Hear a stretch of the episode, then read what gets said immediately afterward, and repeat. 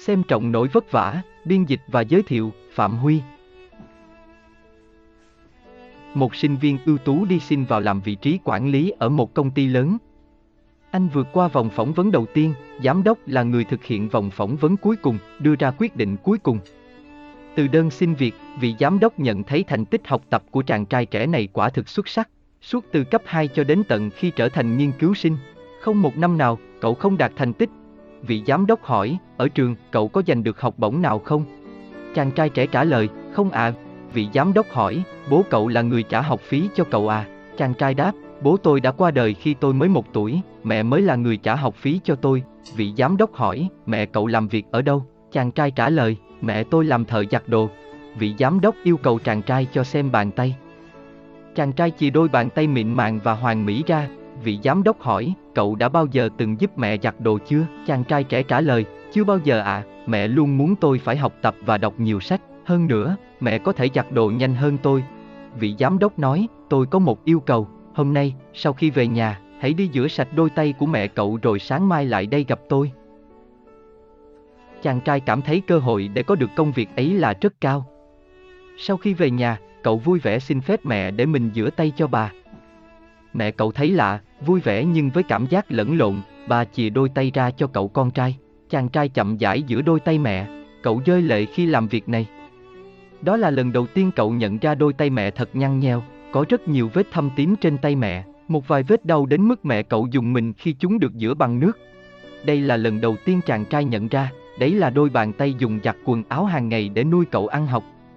Những vết thâm tím trên đôi tay mẹ là cái giá mẹ cậu phải trả để cho cậu được đi học, cho thành tích xuất sắc và tương lai của cậu. Sau khi rửa xong tay cho mẹ, chàng trai lặng lẽ giặt hết chỗ quần áo còn lại giúp mẹ. Đêm đó, mẹ và con trai trò chuyện rất lâu. Sáng hôm sau, chàng trai tới văn phòng của vị giám đốc. Vị giám đốc để ý thấy những giọt lệ trong mắt của chàng trai, hỏi, cậu có thể nói tôi nghe, ngày hôm qua, cậu đã làm gì và học được những gì không? Chàng trai trả lời, tôi đã rửa tay cho mẹ và còn giặt xong hết những quần áo còn lại. Vị giám đốc hỏi, làm ơn nói tôi nghe cảm xúc của cậu.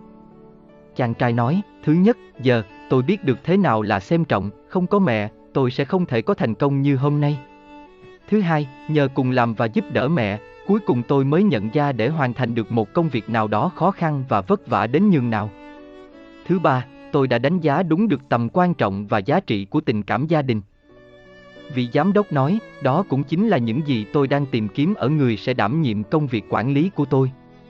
Tôi muốn tuyển một người biết xem trọng sự giúp đỡ của người khác, một người thấu hiểu những nỗi vất vả của người khác khi để làm được việc gì đó và một người không đặt tiền bạc là mục tiêu duy nhất của cuộc đời, cậu được nhận. Sau này, chàng trai làm việc rất chăm chỉ và nhận được sự kính trọng từ cấp dưới. Mọi nhân viên đều làm việc siêng năng và gắn kết thành một đội. Năng suất hoạt động của công ty đạt được nhiều tiến bộ. Bài học, con người ta, nếu không thấu hiểu hoặc nếm trải gian khó mà những người thân phải chịu đựng để mang lại an nhàn cho mình, thì người đó sẽ chẳng bao giờ xem trọng nó. Điều quan trọng nhất là, hãy nếm trải gian khổ để biết cách coi trọng nỗi vất vả, đằng sau mọi sự an nhàn ta được hưởng từ người khác.